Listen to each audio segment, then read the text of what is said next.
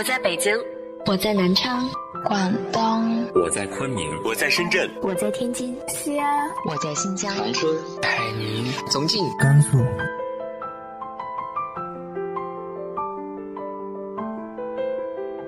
这里是 FM 幺八零八四，昨天的你的现在的未来，我是主播背着吉他的蝙蝠女侠。无论你在哪儿，这里都有我的温暖等你。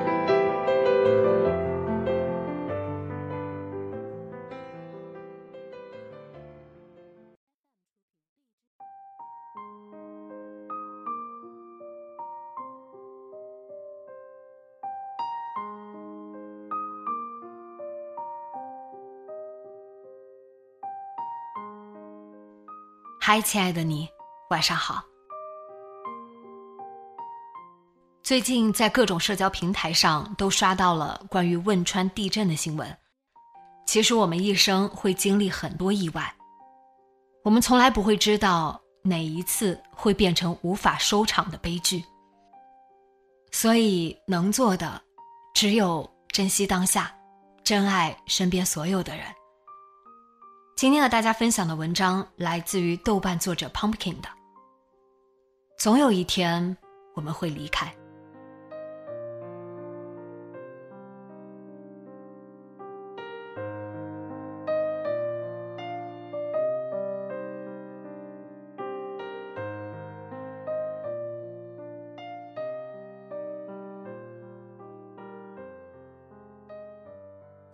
妈妈说我婴儿时期。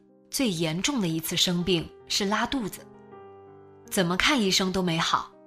村卫生所一位老大夫支招，调整喂奶时间，一天喂三次，坚持三天。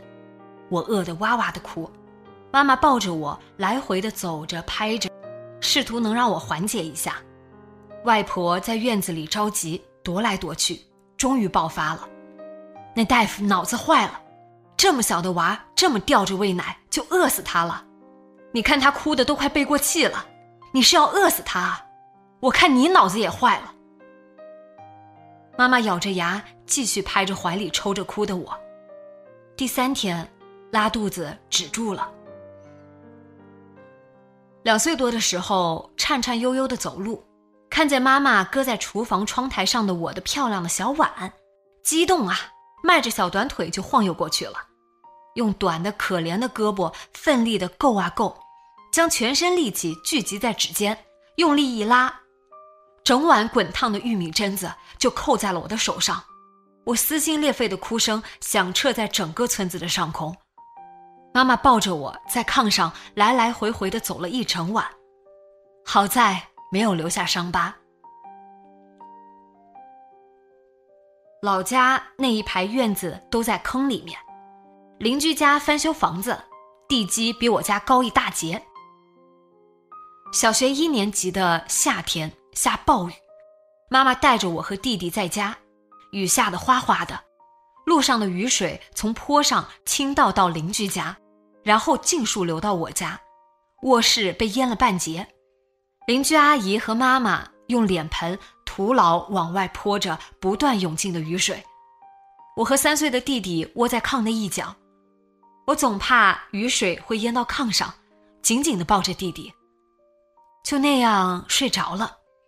第二天雨过天晴，仿佛那一夜没有发生过，只有房间地面的淤泥包裹着年幼的我的恐惧，被妈妈奋力的清理掉了。小学二年级时，和一群小朋友围观村里的电焊铺子工作。大人们在修一家拉麦草的铁架子，我们叫麦草架。麦草架长约三至四米，得三人左右的大人一起才能扛起来。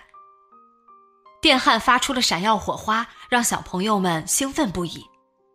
大人们要给麦草架挪位子，几个人抬着麦草架喊：“都站边上去了，要放下去了。”我直勾勾的盯着。愣愣的站在原地没有动，麦草架就放在了我的脚背上。村里的小叔叔抱着一路狂奔到卫生所，血滴了一路。接下来的一个月，妈妈恐吓似的叮嘱我，不能跳皮筋，要不然你的脚就坏了，就残废了。出于对变成残废的恐惧，我只有偷偷的跳过几次。村里的庙在小的时候会经常举办各种迷信活动，那时候的大人小孩都热衷于参加此项活动。虽然现在想起来，不知道这些活动的目的是什么，有可能只是大家聚在一起热闹吧。有一项被小孩们称之为过桥，好多的架子车，木头的，连接成长长的桥。孩子们便在上面跑来跑去的玩其实连接处是很不稳定的，小脑不发达的小孩掌握不好平衡就会摔下来。很不幸，那个小孩就是我，我直接摔晕了，不知道谁抱我回家的。等我醒过来时，已经躺在自家炕上了。那是我到现在的人生中唯一一次失去意识，估计。当时吓到了很多人。人生第一次交通事故发生在初一，小学五年级时，我用家里的二八自行车把自己摔了无数次之后，学会了骑自行车。初中离家远，家里给买了新的自行车，我兴奋了好几天。上路的第一天就出事儿了。进村前有个拐弯的长坡，我在坡中间松开了刹车，直直的撞到了拐弯处一米高的石狮子，石狮子被我撞翻了个儿，从我腿上滚下来，躺在脚边，自行车头也折成了九十度。路边的大妈被吓了好大一跳，手忙脚乱的把我弄回家，爸妈都出车了，我自觉没什么大事儿，挥挥手让大妈回家了。没过多久，小腿就开始肿，迅速的肿到裤子都脱不下来的程度。当时心里还在窃喜，不用上学了，下午可以在家看《天龙八部》了，喜滋滋的看了一个下午的电视。等到晚上，父母回家，我一条腿已经肿成了两条腿。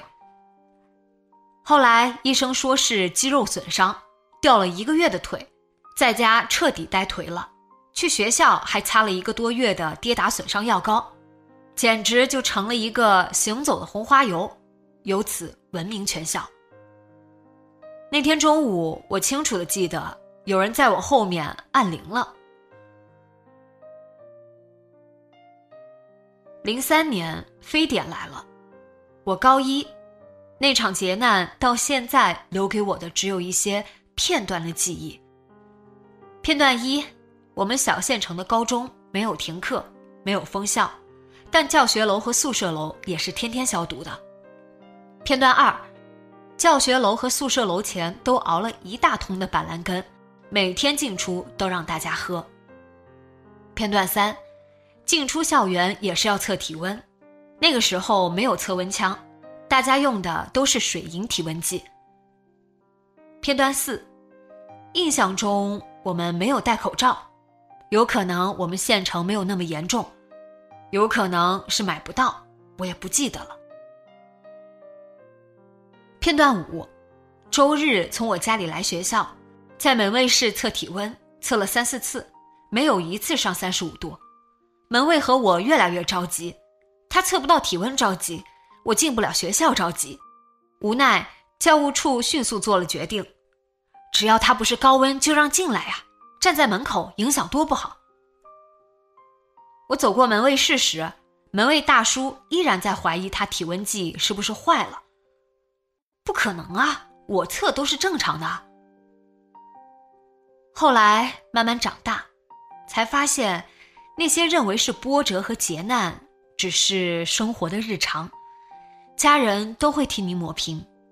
真正的劫难是要我们独自承受的。零八年，我在湖南读大学。五月十二日中午两点二十八分，我在宿舍睡午觉，床微微的、均匀的震动了一下，我翻了个身，社长，你别摇床啊！起床准备去上自习时，发现社长的床是空的。窗口边的云南姑娘自顾自地说：“刚才是不是地震了？我们都没在意。”快到下午吃饭时，朋友从北京给我发短信，说家里地震了，赶紧打电话问问。我当时是懵的，多大震级啊？五点六级好像。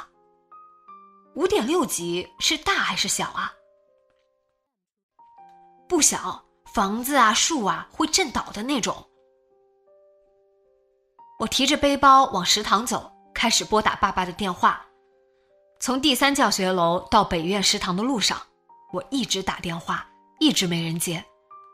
五六分钟的路程被初夏的风拉得绵软细长，走起来摇摇晃晃的。下课铃响。人群像波浪一样涌进本来就不宽阔的林荫路上，我被裹挟在其中，握着一直都拨不通的手机，无意识的前行着。喂，女子。爸爸略带沙哑、疲惫的声音像从天边传来，在我耳边炸开，熙熙闹闹的人群顿时无比清晰。你怎么不接电话啊？我的心跌回到肚子里，瞬间眼泪决堤而出。在拥挤的食堂门口，我哭得像个傻子一样，拿着电话逆着人群往回走。你们怎么不接电话？啊？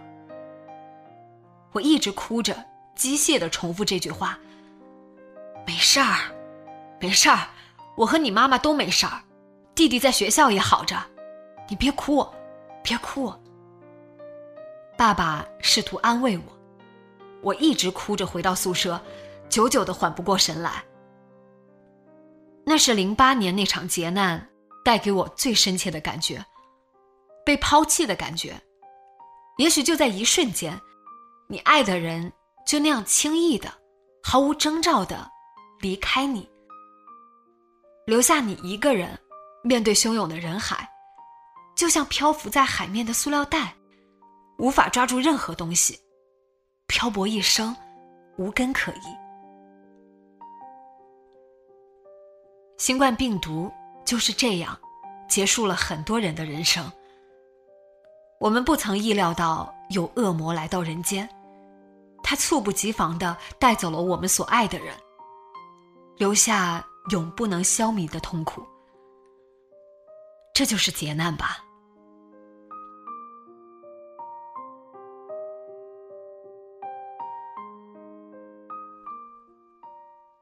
你是否经历过这样的劫难呢？